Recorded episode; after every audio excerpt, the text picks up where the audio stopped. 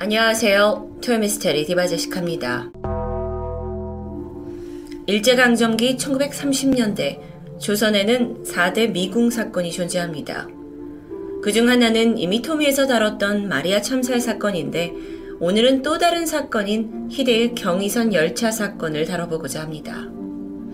언젠가 대한민국의 실화 영화로 만들어질지도 모르는 아주 흥미진진한 사건이죠.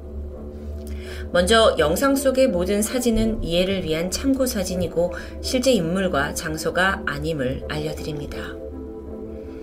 때는 1930년 10월 7일. 그날 경성역은 추석 명절을 보내고 돌아오던 귀성객들로 가득 차 있었습니다. 그런 분주한 여파 속에서 잔뜩 경기한 한 사람이 눈에 띄었는데 바로 식산은행 본점 직원이었던 정창섭. 조금 후에 그는 경성역에 있는 수화물 담당 영무원 마스시타를 만났고 조심스럽게 가지고 온 가방을 풀게 되는데요. 안에는 식산은행 본점에서 평안북도에 있는 선천지점으로 보내는 10원짜리 지폐 2,000장이 들어있었죠. 총 금액은 2만 원입니다. 당시 뭐 일반 사람들의 월급이 약 50원 정도 되었으니까 그들이 30년 넘게 한 푼도 안 쓰고 모아야 만질 수 있는 거액이었습니다. 또 이 돈이 이 돈 정도라면 경성에 있는 뭐 고급 주택 두 개 정도를 살 수 있을 정도죠. 영무원 마스시타가 현금을 확인했고 정창섭은 다시 그 돈을 둘둘 주머니로 감싼 후에 단단히 동여맵니다. 이 정도 사이즈가 대략 한 책 서너 권 정도의 두둑한 무게였는데 겉면에는 수취인 주소와 중량만 표시된 귀중품 딱지가 붙게 되죠.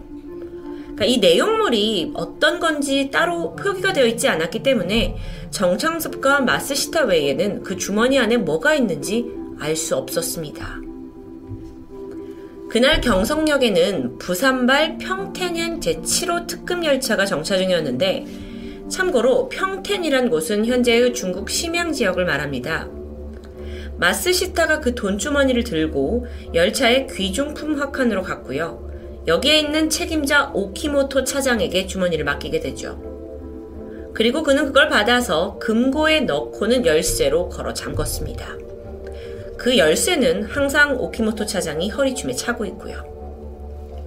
사실 이 금고에는요, 돈주머니 외에도 뭐 잘 포장이 된 귀금속과 유가증권, 현금의 값비싼 수화물까지 수십 개가 보관되어 있었습니다. 만일의 경우를 대비해서 이 귀중품 하차에는 항상 승무원이 상주했는데, 이날 전담 승무원은 홍인상이라는 젊은 남성 승무원이었고요. 승객과 화물 적재가 모두 끝난 저녁 7시 30분, 제7호 특급 열차는 경성역을 출발합니다. 북쪽으로 향하던 열차가 일산을 지났을 때쯤 이미 어두워져 있었는데 이 열차는 특급 열차라서 경성에서 개성역까지 정차를 하지 않고 한 번에 운행되는 게 일반적입니다. 그런데 이번 운행에서는 하차할 물건이 있어서 중간 금촌역에 잠깐 정차할 예정이었죠. 그리고 열차가 금촌역에 도착하기 전에 홍인상과 함께 이 귀중품 칸에 있던 오키모토 차장은 아, 금촌역에서 내려줘야 할 화물을 점검을 해야 해서 잠시 자리를 뜨게 됩니다. 당시 이 기차는요, 부산역에서 출발을 한 이래 12시간째였어요. 그래서 홍인상은 이 담당자였기 때문에 그 귀중품 하차에서 한 발짝도 떠나지 않은 상태였죠. 그는 아예 금고를 이제 의자 삼아서 걸터 앉아 있었다고 합니다. 그런데 말동무를 해주던 오키모토 차장이 사라지자 홍인상은 갑자기 피로가 몰려왔습니다. 졸음을 쫓고 싶었지만 12시간 내내 잠을 못 잤기 때문에 쉽지 않았고 그는 결국 깜빡 잠에 들고 맙니다. 제7호 특급 열차는 경성역을 출발한 지 56분 만에 금촌역에 정차했습니다. 이후에 화물칸 점검을 다 끝내고 다시 귀중품 하차로 돌아온 오키모토 차장. 보니까 홍인상이 자고 있어요. 그래서 그를 깨웠죠. 홍인상이 겨우 정신을 차리고 있을 그때 금촌역 수화물 담당을 하고 있던 직원 이태훈이 귀중품을 꺼내려고 화차 안으로 들어왔습니다. 그러더니 대뜸 아니 왜 열쇠를 금고 위에 올려뒀어요? 이 한마디 분위기가 얼어붙게 되는데요. 정말 그 중요한 귀중품 금고 위에 정체불명의 열쇠가 하나 떡 놓여 있었습니다. 오키모토 차장이 본능적으로 자신의 허리춤을 확인했죠? 그런데 자신의 금고 열쇠는 그대로 걸려 있어요. 이 열쇠가 뭘까요? 그는 설마 하면서 열쇠를 금고에 넣어서 문을 돌리게 되는데 이후 홍인상과 오키모토 차장이 내용물을 하나씩 점검했죠. 다행히 대부분의 귀중품은 다 그대로였는데 딱 하나가 비었습니다. 바로 식산은행 본점에서 선천지정으로 보내던 현금 2만원. 오키모토는 즉각 열차 책임자인 하루타에게 도난 사실을 보고했고 다음 정착역인 개성역에 지원을 요청합니다. 그렇게 제7호 특급 열차는 금촌역에 정차한 지 37분 만에 다시 개성역에 긴급 정차를 했고 수십 명의 경관이 대기하고 있던 상황입니다. 자, 그렇다면 이 상황에서 그 2만 원은 어떻게 사라졌던 걸까요? 유일하게 의심할 수 있는 순간은 홍인상이 졸았던 그 일산과 금촌 사이 13분 정도의 시간입니다. 하지만 여전히 사건은 의문투성이죠. 만약에 홍인상이 졸고 있던 동안 누군가가 금고문을 열고 현금을 꺼내 갔다? 그런데 금고 위에 걸터 앉아 있던 홍인상은 그걸 어떻게 몰랐던 걸까요? 게다가 금고 안에는 귀중품들이 있긴 했지만 다 그게 어떤 물건인지 표시가 되어 있지 않습니다. 그런데 어떻게 딱 돈만 가져갔을까요? 봤을 때 금고 안에 범인이 막 해집어 놓거나 포장을 떼든 흔적도 없었어요. 그렇다면 범인은 이미 어떤 게 2만 원이었는지 알고 있을 확률이 높았죠.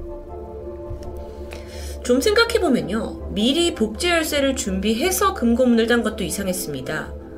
아니 그 금고 열쇠는 유일하게 오키모토 차장이 가지고 있는데 그리고 이걸 늘 허리춤에 차고 있는데 어떻게 이걸 미리 빼돌려서 복사해 줄 수 있었던 거죠? 그리고 그렇게 용의주도하게 행동한 사람이 왜 굳이 복제 열쇠를 현장에 남겨뒀을까요? 그게 아니었다면 이렇게 빨리 들키지 않았을 텐데요. 어쨌든 이런 단서를 종합해 봤을 때 범인은 내부자이거나 최소한 철도 업무에 능통한 사람인 게 분명했습니다. 사건을 해결하기 위해서 개성경찰서의 수사본부가 설치됐어요. 피해액이 상당한 만큼 오키모토와 홍인상 그리고 이 사건에 직접 관련된 인물들 뿐만 아니라 그날 제7호 특급열차 승무원 전원이 경찰서에 연행돼서 조사를 받게 되죠. 그러던 중 눈에 띄는 증언이 등장합니다. 그날 객차에서 베개를 팔면서 돌아다니던 한 소년이 있었는데 그 소년이 3등실에서 수상한 남자를 봤다고 말했죠. 철도한 제복을 입고서 차장 완장까지 차고 있던 사람입니다. 그런데 그가 유독 귀중품 화차를 유심히 보던 게 기억에 났고 특히나 금촌역에 정차를 했을 때 그가 순식간에 사라졌다고 하는데요. 개성경찰서는 이 남자다 싶어서 그를 유력한 용의자로 보고 수사를 진행했지만 이 용의자를 본 승무원들끼리 증언하는 인상착의가 전부 제각각입니다. 그러니까 몽타주를 만들 수 없었어요. 경찰은 어쨌든 작은 단서라도 찾으려고 현직뿐만 아니라 전직 승무원까지 다 소환을 해서 강도 높은 조사를 했지만 결국 아무런 혐의점도 발견하지 못했습니다. 그런데 수사가 갈피를 잡지 못할수록 유력한 용의자로 생각할 수밖에 없는 인물이 있죠. 유일하게 사건 현장에 있던 두 사람, 오키모토와 홍인상입니다. 실제로 이들은 수사가 진행되는 내내 구치소에 감금이 됐고 계속 신문을 받았습니다. 하지만 오키모토는 명백히 자리를 비운 상태였고 홍인상에게도 뭐 특별한 혐의점이 발견되지 않았어요. 두 사람은 결국 형사처분은 면했지만 직무 태만이다 라는 이유로 나란히 해고됩니다. 사라져버린 식산은행의 2만원. 근데요, 사실상 이 돈은 보험을 들어뒀기 때문에 현금을 찾지 못해도 은행 입장에서는 손해볼 게 없는 상황이었다고 합니다. 이번 사건의 최대 피해자는 화물 전달에 실패한, 그래서 신용을 잃게 된 조선철도 주식회사겠죠. 뿐만 아니라 대중의 조롱을 받고 있던 경찰입니다. 범인을 못 잡고 있으니까요. 게다가 직업을 잃게 된 오키모토와 홍인상도 피해자라고 할 수 있겠죠. 이후에 이 특급 열차에서 벌어진 범죄를 모방하는 또 다른 도난 사건까지 발생하면서 경찰은 혈안이 돼 있었죠. 기필코 범인을 검거하겠다고요. 하지만 돈의 행방은커녕 어떠한 실마리도 찾지 못한 채 사건은 미궁에 빠졌고 그 시간이 무려 7년이나 지났습니다. 그러던 1937년 12월 23일 함경북도 성진에서 한 남성이 긴급 체포되어 당시 성진역에서 근무하고 있던 승무원 김봉암이었죠. 그는 지난 7년간 경찰이 쫓고 있던 경의선 7호 특급열차 도난 사건의 용의자로 지목이 되는데, 아니, 그 누구도 예상 못했던 일입니다. 그는 뭔가 관련이 있어 보이는 승무원이긴 했지만, 그날 일했던 사람도 아니고 아무런 관련이 없어 보였는데 도대체 어떻게 된 걸까요? 사건 발생 당시 김봉암은 경성 근처에 있는 철도원에서 승무원으로 근무하고 있었습니다. 동시에 다섯 식구의 가장이기도 했죠. 그는 늘 돈에 허덕였는데 지난 10년간 철도원으로 일했지만 이 식구들을 다 먹여 살리기엔 너무도 빠듯한 월급이었기 때문입니다. 결국 그는 1억 천금의 기회를 노리고 값비싼 귀중품들을 많이 싣고 다니다는 특급 열차를 자신이 타게 될 날, 그러니까 담당하게 될 날을 손꼽아 기다리게 되는데요. 그러면서 언제 올지 모르는 그날을 위해 미리 금고 열쇠를 복사해 둡니다. 1930년 추석 이튿날은 마침 그가 비번이었습니다. 평범하게 성묘를 갈 예정으로 경성역에 나갔는데 마침 그 역에서 식산은행 관용차가 눈에 들어왔죠. 차에서 현금 수송을 하는 담당 직원 정창섭이 내리는 걸 목격합니다.